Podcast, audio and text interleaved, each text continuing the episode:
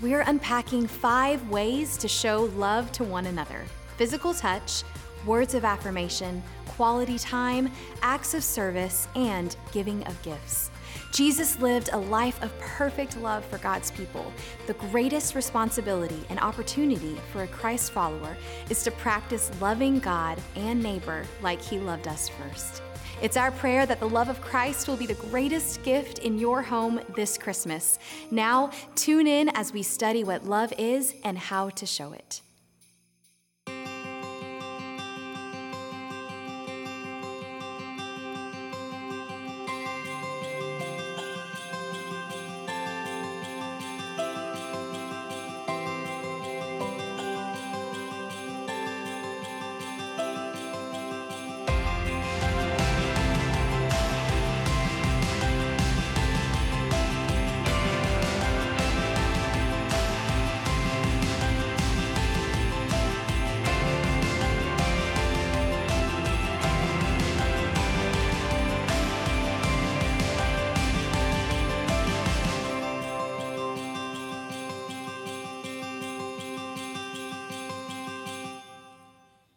Good morning.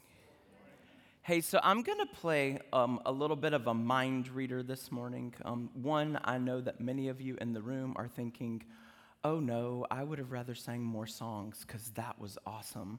Um, I get it. It just means you'll have to come back next week because we're going to keep singing together. Um, and then the other thing that I could read out of your minds this morning is like, how in the world are they bringing together this whole idea of five love languages? Some of you've read the book, it's been around for a long time. This, this concept that each of us has, has a unique language in which we best give and receive love. Last week, Pastor Jeff kicked off the whole series and talked about physical touch. If you didn't get to be here that morning, you can go back online and check that out. Today, we'll turn our attention to words of affirmation, and then we'll talk about the idea of, of acts of service and quality time, and eventually the giving of gifts gifts, and you're thinking, you've even asked the question, how in the world are we going to talk about the Christmas story with the idea of love languages? Well, what I hope that you'll do this morning um, is, is hang on. Um, because, in the same respect that we may be wondering, what in the world do the five love languages have to do with Christmas? I would say that most of the cultural representations that we have of Christmas have absolutely nothing to do with Christmas. Looking around to see if I see any seven year olds in the room because I don't want to burst any bubbles this morning. But a lot of what we spend our time on, hashtag elves and reindeer, has literally nothing to do with the idea of Christmas. But, but because we know that out of his abundance of love for us, God, in our weakness and in our sin, gave us a Savior to reconcile a people back to him, I would stand in between all of the cultural expressions and Christmas and say these love languages may have more to do with it than what we think. Uh, you guys who know me for a long time, I've worked at Rolling Hills Community Church for 15 years, and this campus has only existed for four. So I've had a lot of different jobs along the way. One of my favorite roles in the life of Rolling Hills was serving as the kids pastor at our Franklin campus. And once a month, the kids worship leader would call all of the kids who had a birthday that month to come and join her on stage. And I was always integrating new volunteers into the mix, and it was one of their favorite things. And so if you were the second grade volunteer, you'd send up all your September birthdays, and then your October birthdays, and then your November birthdays. And without fail, every single November, it was more than double the number of kids on stage of any other month. And without fail, I would have one well meaning volunteer come to me and say, Nick, is our ministry all of a sudden just like doubling in size? Are we, are we really reaching that more families with young children? And I would say, let's just count backwards from nine. Happy Valentine's Day. That's where all those November, without fail, every single time we got together for the November birthdays, it was literally double any other birthday month. We're going to practice together this morning, counting backwards from nine. Um, and to figure out not specifically the timeline of the birth of Jesus Christ, but also his cousin, John the Baptist, and what in the world that would have to say to us about the giving of God's good gifts in love. It's a little bit of a scavenger hunt that will go on through Scripture. If you're a fast page turner, you can start in Luke chapter 1, but then make your way back to Zephaniah. If you don't want to turn a whole lot of pages, then just land on Luke 1. We'll get there eventually. There's a lot happening here. In Zephaniah chapter 3, starting with verse 2, it's talking about God's chosen people, his specific nation of Israel, and the way that they're behaving and living their life. It says, She obeys no one, she accepts no correction. Y'all know somebody like that, so do I. She does not trust in the Lord. She does not draw near to her God. Her officials within her are roaring lions. Her rulers are evening wolves who leave nothing for the morning. Her prophets are unprincipled. They are treacherous people. Her priests profane the sanctuary and do violence to the law. God explains after generation and generation just how very wicked his people had become. And then he goes on to say, Hey, look at what I'm doing among you. I've literally wiped out other nations for a fraction of this disobedience. I've literally dealt with them in discipline. And so he says in verse 7 Of Jerusalem, I thought, surely Surely you will fear me and accept correction. Like, surely you're gonna see what's going on around the world and begin to start to pay attention to God. You're thinking that sometimes now in your own mind. Surely this is gonna be the thing that helps somebody pay attention to God. Look around what's going on in the world. Surely this is gonna be the thing that ignites in them a desire to pursue Jesus. Surely you will fear me and accept correction, God says. Then the place of refuge would not be destroyed, nor all my punishments come upon her says, but they were still eager to act corruptly in all they, they just didn't learn. God literally explained how he handled other disobedient situations, other cities, and thought for sure Jerusalem would finally reckon and listen. And then it says in verse 17 of Zephaniah chapter 3 the Lord your God is with you. Like, in spite of all her wickedness, he still enacts a promise to be with them, the mighty warrior who saves. He will take great delight in you in his love. He will no longer rebuke you, but will rejoice over you with singing. And I'm looking at that verse and I'm paying attention to the words that it says. And I'm like, God is a mighty warrior who saves. He will rejoice over you with singing. I don't think of mighty warrior and a guitar at the same time. Like they don't go together to me. But this God who saves us longs to sing over us with words of love and affection. And so I ask people this morning, I ask you guys right now, like, do you believe? It's in your notes if you're following along, taking a lot, little ideas so that you can remember things later and don't follow. Do you believe in God's affection toward you?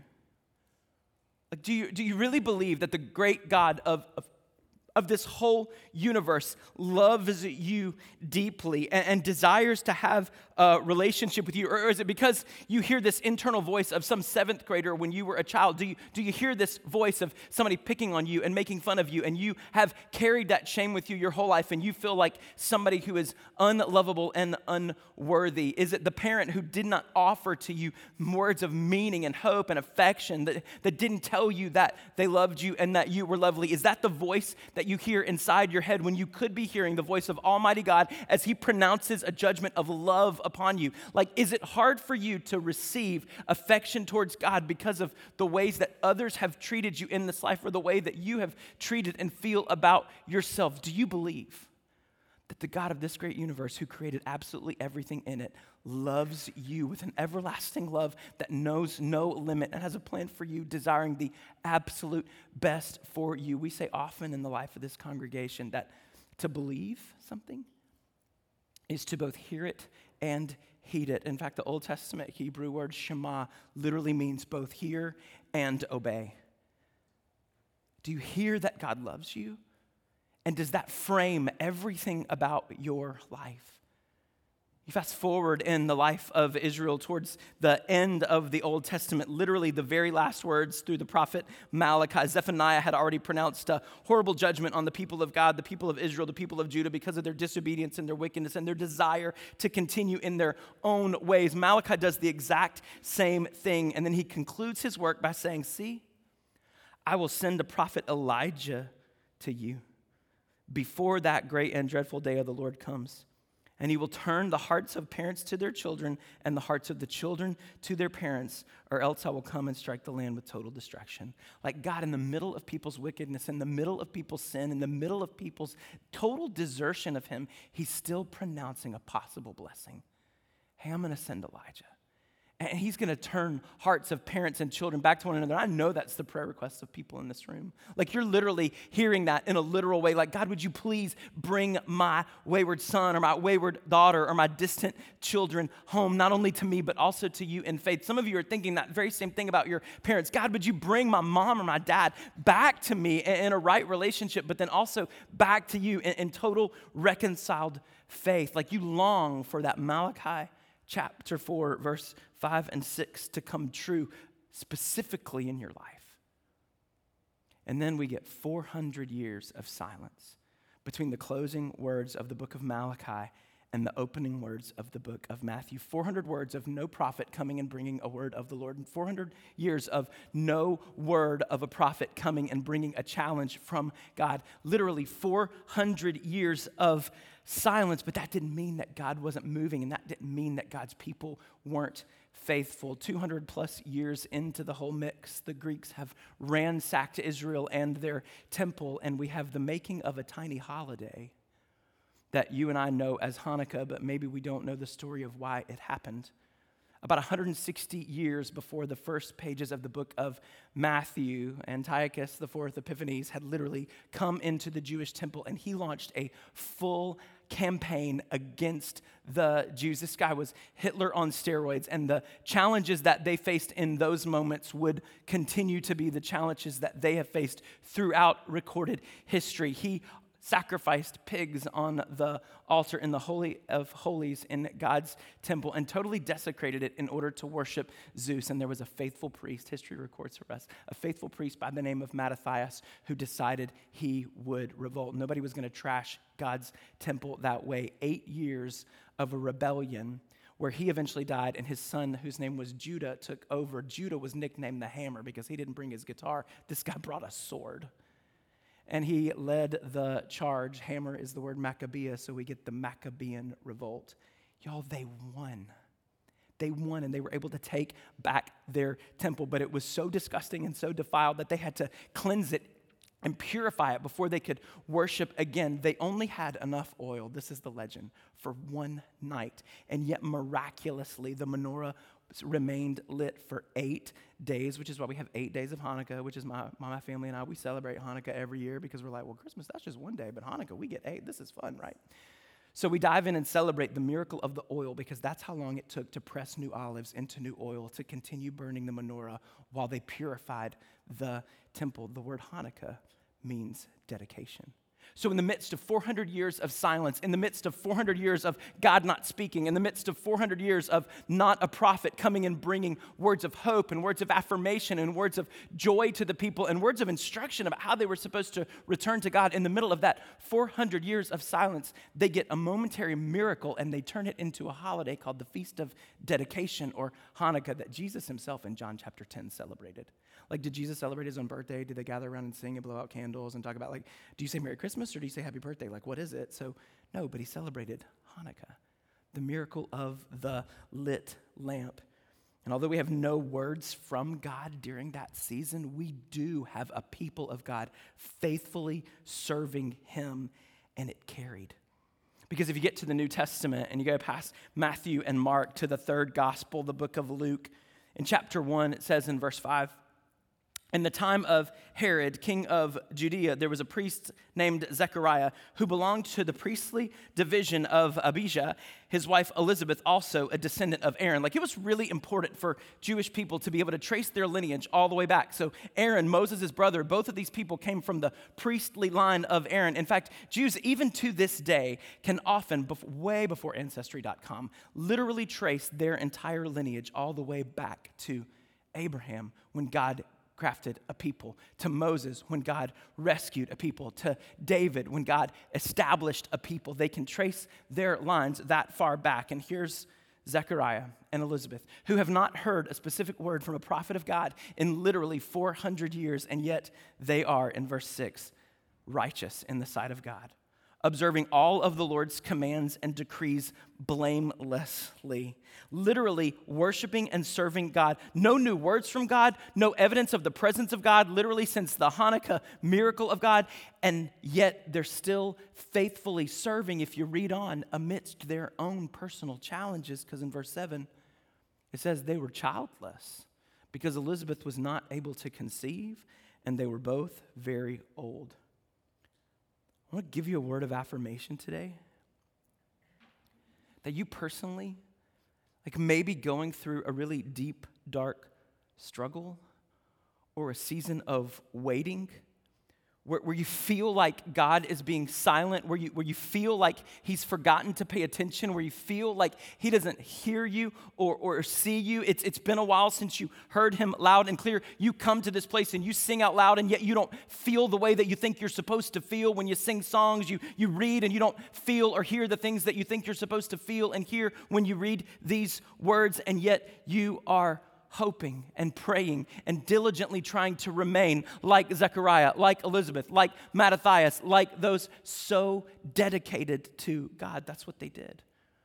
I listened to a message this week by Pastor Louie Giglio in Alpharetta, Georgia, and he's talking about Luke chapter 1, and he says this We are a generation walking by feelings and not by faith. We're a generation that gets our clues from how we feel rather than what we read. We get our clues from the vibes all around us, and then we interpret through those clues what our confidence in God should be versus getting our clues from God and His faithfulness in the past so that we can have confidence to faithfully walk with Him even when we're not feeling it. He goes on to say so, so if you're not feeling it, I mean, say it, but let that be a prelude to your faithfulness and your pursuit of God anyway. He says, There's nothing in this word, not a single thing that says our faith is to be corroborated by our feelings, but everything in this world, word indicates that our feelings should be informed by our faith.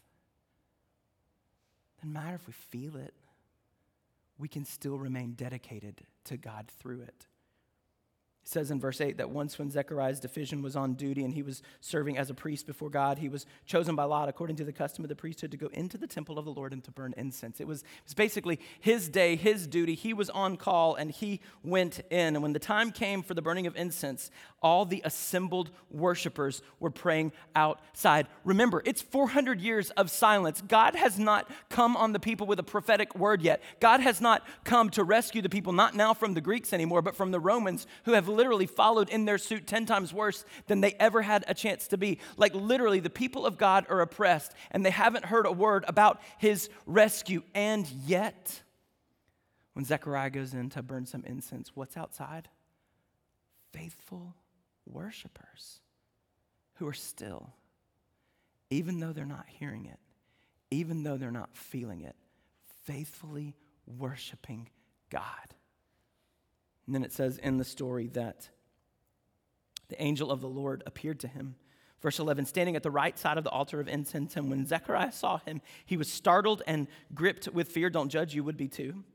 And then it says, The angel said to him in verse 13, Do not be afraid, Zechariah. Your prayer has been heard. Your wife Elizabeth will bear you a son, and you are to call him John. He will be a joy and a delight to you, and many will rejoice because of his birth, for he will be great in the sight of the Lord. He is to never take wine or fermented drink, and he will be filled with the Holy Spirit even before he is born. We're going to reference that later so you can underline it in your Bibles to know that sometime even before John the Baptist was born, we're going to talk about that specific prophecy again. In verse 16, it says, He will bring of the people of Israel to the Lord their God. Verse 17, and he will go on before the Lord in the spirit and the power of Elijah. Do we need to go back and read Malachi chapter 4 again, or do y'all remember what it said? That God would send Elijah. That he would turn the hearts of parents to their children and the hearts of children to their parents. Look at this. He, John, will go on before the Lord in the spirit and the power of Elijah to turn the hearts of the parents to their children and the disobedient to the wisdom of the righteous to make ready a people prepared for the Lord. 400 years after God spoke that specific word, the first recorded words that we have of him again are to a faithful prophet who doesn't have any kids telling him that not only am I going to address your specific problem, I'm going to address all of the people's gigantic problem by bringing them back to one another and bringing them back to me. Zechariah asked the angel, How can I be sure of this? I'm an old man and my wife is well along. You like how he says he was old, but that she was just well along in years? Like maybe that was just a nicer way of saying, like, like I'm old, she's just seasoned. Then the angel said to him, I'm Gabriel. Y'all know that name. He's from the Christmas story you're familiar with. I am Gabriel. I stand in the presence of God, and I have been sent to speak to you and to tell you this good news. And now you will be silent and not able to speak until the day this happens, because you did not believe my words, which will come true at their appointed time. It was 400 years before Israel heard a word from God. And now it's going to be 40 weeks before Israel hears a word from Zechariah because the guy has to be silent for the next nine months. There is a lot of internal and then also external biblical evidence that points to the fact that when John the Baptist was conceived, because of the, the times and the lines and the duty of divisions, and they, they not only kept a really good, accurate record of what their ancestry was, they also kept a really good, accurate record of who's on duty at what time. And so scholars have been able to trace, obviously with some margin of error, the fact that John the Baptist might have most likely been conceived around the time of the Jewish month called Sivan. It's their ninth month. That put his due date, y'all hold your breath for a minute, right around the Jewish holiday of Passover that we observe at Easter. We don't know that for sure, but we can count backwards from nine.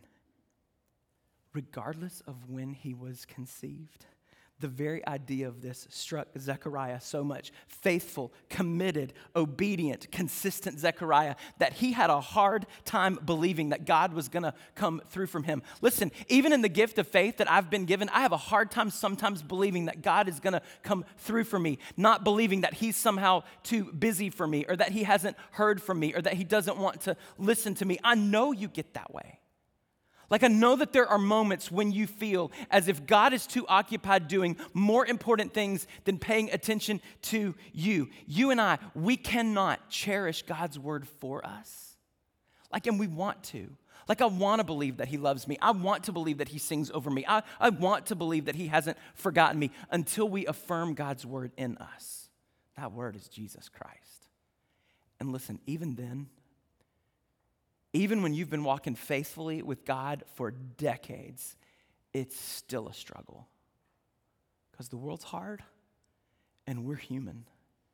And there are moments when we're just not feeling it. So Zechariah struggled to believe, and, and yet God's promises still came true pick back up in verse 23. It says, When the time of his service was completed, he returned home. After this, his wife Elizabeth became pregnant and for five months remained in seclusion. And she says, The Lord, like she got to talk, Zechariah didn't. The Lord has done this for me, she said. In these days, he has shown his favor and taken away my disgrace from among the people. Here she was, Elizabeth, whose, whose, whose husband could not speak Y'all, Susan's like, Mercy, where do I have to go to get one of those miracles? Man, what I would not give for Nick Allen to just quiet down for even one week, much less for some of y'all. Some of y'all are adding that to your prayer list right now. You're like, Lord, please. I mean, don't hurt him in any way, but please let my husband just mm, keep quiet for a while. Y'all think uh, husbands don't even say that you're thinking about that. Your I, I really advise you strongly against laughing right now, men.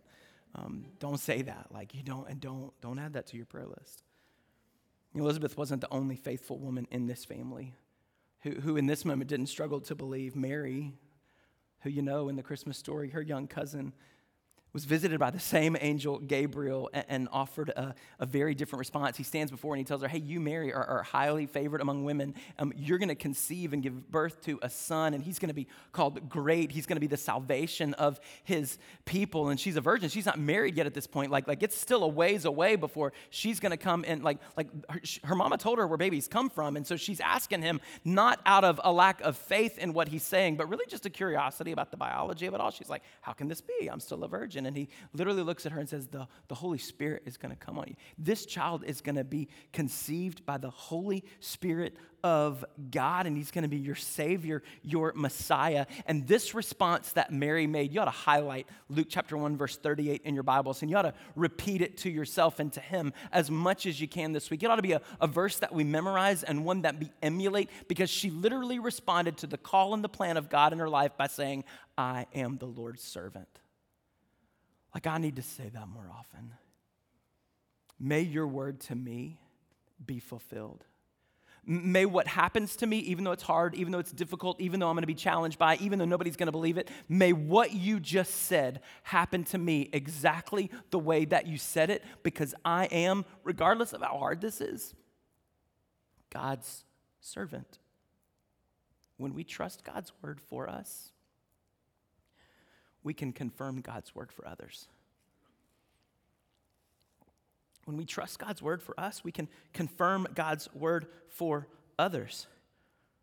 Wow. According to what scripture says, it was Elizabeth's sixth month of pregnancy when, when, when Mary came to visit her.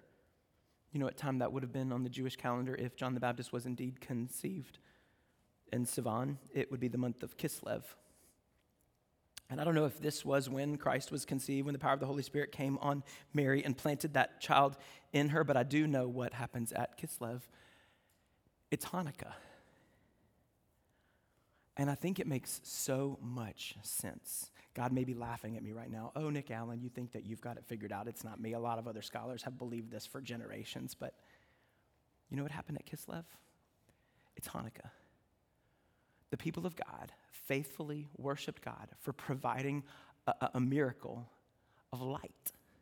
Wouldn't it be just like our God? While people were celebrating light to give the great light. Wouldn't it be just like our God? While people are being reminded to be dedicated to their Father, that He gave them the Son. The perfect example of what it means to be holy and completely set apart and dedicated, regardless of when it was. I want you to be encouraged and affirmed by what happened. In verse 41, it says, When Elizabeth heard Mary's greeting, the baby leaped in her womb. And Elizabeth was filled with, like this baby that was filled with the Holy Spirit. You heard that, what the angel prophesied to Zechariah, that the child would be filled with the Holy Spirit even before he was born. Now, this baby who was filled with the Holy Spirit, at the sound of Mary's voice, leaped in Elizabeth's, like literally kicked and leaped in her womb. And she herself was filled with the Holy Spirit. And in a loud voice, she exclaimed, I'm sure I'm glad that she's part of this story because Zechariah is still mute. In a loud voice, she exclaimed, Blessed are you among women, and blessed is the child you will bear. But why am I so favored that the mother of my Lord should come to me? And as soon as the sound of your greeting reached my ears, the baby in my womb leaped for joy. Talk about an affirmation. Can you imagine Mary's life being visited by an angel, trying to figure out who do I tell what just happened to me too? And who is going to believe what's going on in my life? Like, what in the world is happening? And this angel visited me, and now I'm pregnant because I know what that means, but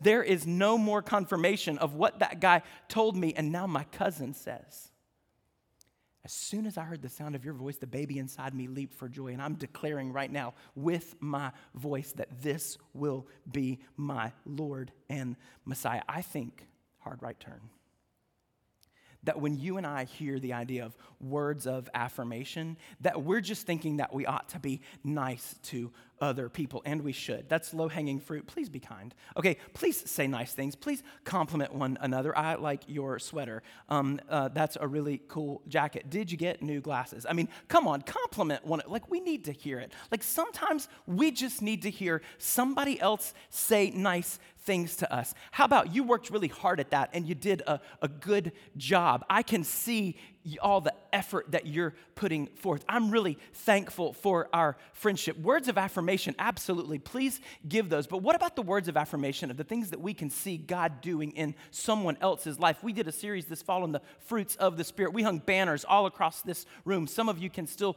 picture it. It said love, joy, peace, patience, kindness, goodness, faithfulness, gentleness, and self control. What about beyond the fact that somebody just got a haircut and it doesn't look awful? You actually look at them and say, I can see the way that the Holy Spirit of God is developing patience, long suffering, self control in you.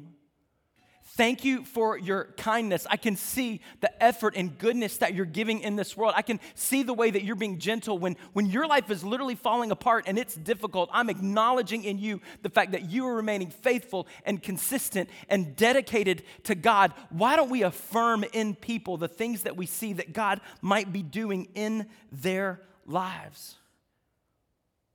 Can you affirm the way that you see Him working? Sometimes your words of affirmation might just be the very confirmation that someone else needs to remain faithful at just the right moment. And you don't know it's the right moment, but they're going to look at you and you're going to see it on their face and they're going to say, You have no idea how much I needed to hear that. When we trust that God's word is for us, that He's literally singing songs of affection over us, we can literally confirm the Word of God and the plan of God and the will of God in somebody else's life. And you know what happened? Right when Mary heard those words of confirmation from her cousin Elizabeth, it says in verse 46. Mary said, it's called her song, the Magnificat. It's like, a, it's like a famous thing that we read at Christmas. My soul glorifies the Lord. Some of your Bible translations say magnifies, literally just makes huge the Lord. And my spirit rejoices in God, my Savior, for he has been mindful of the humble state of his servant. And from now on, all generations will call me blessed, for the mighty one has done great things for me. Holy is his name. Church, sometimes the way that we act and the words that we say and the way that we live, behave, are the reasons why people curse God. And wouldn't it be so much better if the words that we say and the way that we act and the ways that we live are the reasons why people worship God? People need to be encouraged by God's word in order to fully trust in God's plan. So the story of John continues in verse 57. It says, When it was time for Elizabeth to have her baby, remember, we think it's around Passover time, she gave birth to a son. Her neighbors and relatives heard that the Lord was or had shown her great mercy and they shared her joy. Literally, a celebration. On the eighth day, they came to circumcise the child and they were going to name him after his father, Zechariah. But his mother spoke up and said, No, he is to be called John. And they said to her, There's no one among your relatives who, they're literally arguing with her about the name of her baby. That's why some people keep a tight lip whenever they're pregnant. Like you say, Oh, honey, when are you due? And she's like, Oh, I'm due in um, March. And we say, Oh, have you picked out a name yet? And she says, Yes, but we're not telling anybody. Translation, you're going to make fun of it if we do. You're going to tell me that you knew some fourth grader way back in the day who had that same name and was a jerk, or that your mom has that same name and she's real mean. Like, are you going to tell me that it sounds funny with my life? Like, the reason why people keep that name tight lipped is because they know you're going to argue with them. So here's Elizabeth saying, Hey, my baby's name will be named John. And they're like, Are you sure?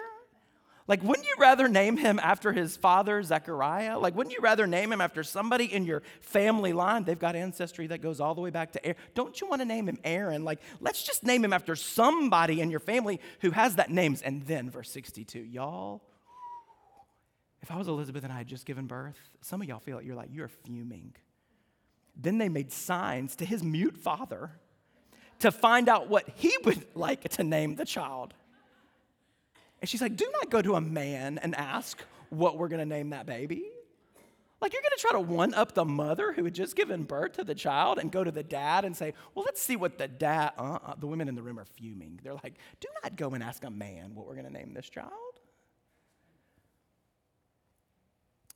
So Zechariah asked for a writing tablet. He can't talk. And to everyone's astonishment, he wrote, His name is John. The Bible says immediately his mouth was open and his tongue was set free, and he began to speak, praising God. It says all the neighbors were filled with awe, and throughout the hill country of Judea, people were talking. Rumors spread fast. People were talking about these things. Everyone who had heard about this wondered about it, asking, "When is the what is then the child going to be?" For the Lord's hand was with him. His father Zechariah was filled with the Holy Spirit and prophesied. You can read the rest of Zechariah's song. Go, go, go finish Luke 1 this week. 400 years go by, and God starts to speak again. First, through his angels, and now through his people. Zechariah praised God, saying, Look at the mercy that we've been given. Look at the rescue that we've been shown. Look at the way that God is making us able to serve Him again with holiness. And if you go down to verse 76 about His own son, He says, You, my child. I can picture it. Can you, like, holding his baby, eight days old, and saying, You, my child, will be called a prophet. It's been 400 years since we had one of you guys.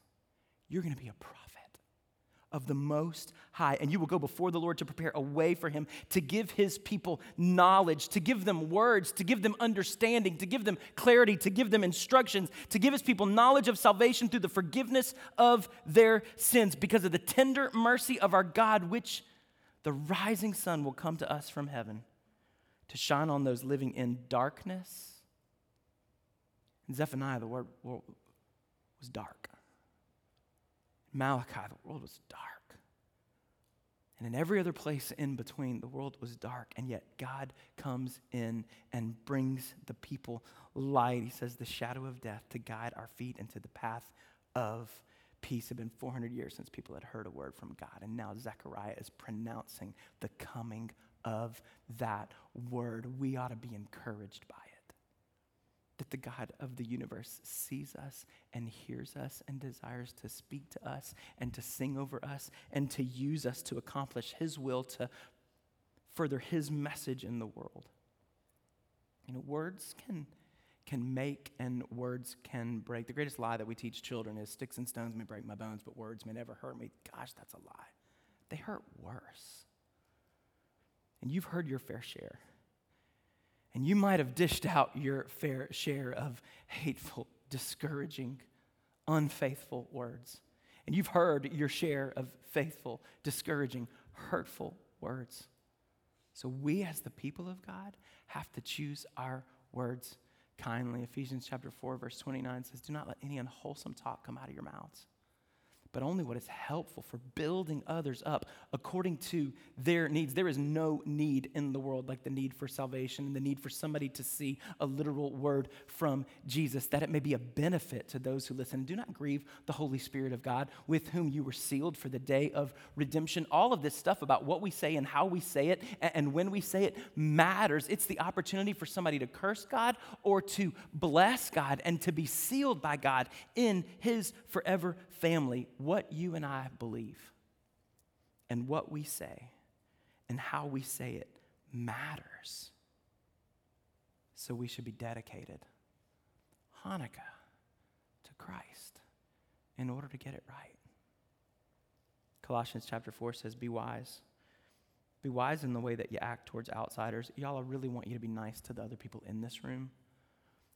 But man, I want you to be kind to the people outside this room. Let's not be the reason why somebody curses God. Let, let, let's offer words of affirmation, words of hope, and, and words of love so that they will trust in God and know how very much He loves them. It says, Make the most of every opportunity. Let your conversation be always full of grace. There is no greater grace than the grace of God that gave us Jesus. Season with salt so that you may be able to answer everyone so that you can offer a word of affirmation, so that you can offer a word of hope. Be kind, pay compliments, but talk about this. Talk about this hope. Talk about this joy. Talk about this peace. If we do our math correctly, and Jesus was in fact conceived at Hanukkah, add nine. You know what you get to? Another Jewish holiday, the Feast of Booths the festival of the tabernacle. It, it's when the Jews remembered that their ancestors had wandered around and lived in tents in the book of Exodus while they were waiting on God to take them into the promised land. It, it's the moment that they remember that God Himself came and dwelled by smoke and fire into the tabernacle that they had set up, into the tabernacle that they worshiped Him. It's the moment when they celebrated the fact that God came to be with them. Emmanuel, God with us. It would only make sense that God conceived to give us the great light of the world while his people were concentrating on a miracle of light. And it only makes sense, we don't know, but we can count from nine, that the great God of this universe, who chose to dwell with us, would give us his son in a moment when we're thinking, wow, God loves us enough to be with us, and He has a plan for us. So let's be part of that plan and offer those words of hope and love and peace and encouragement to everybody around us because it's Christmas and Christ came. Would you pray with me? Oh, God, we thank you for this day. Thank you for the chance to be in this place. As we gather to continue worshiping and looking at the idea of Christmas and, and focusing on what it means to be yours, Father, I pray that you would help us to be Hanukkah, wholly dedicated, wholly set apart, completely focused on you. My mercy, there are so many distractions at Christmas. And we're reconciling today, God, that this Christmas story might have a whole lot more to do with love languages than it does with most of the stuff that we think about at Christmas elves and reindeer and stories, all the distractions, God. And yet you gave us your son as an expression of your great love and as an example of the love that we should show to others. May we be dedicated to that. It's in the name of Jesus that we pray today. Amen. Before you go, we invite you to think about who you could share this sermon with. Click the subscribe button so you can be notified each time we release a new sermon. Did you know Rolling Hills publishes other podcasts too? Check out the Making History Parenting Podcast, Men's Leadership Network, and the RH Women's As You Go podcast. If you're interested in learning more about Rolling Hills, download our app, follow us on social media, or visit our website at rollinghills.church. And lastly, from the church family to your family, Merry Christmas.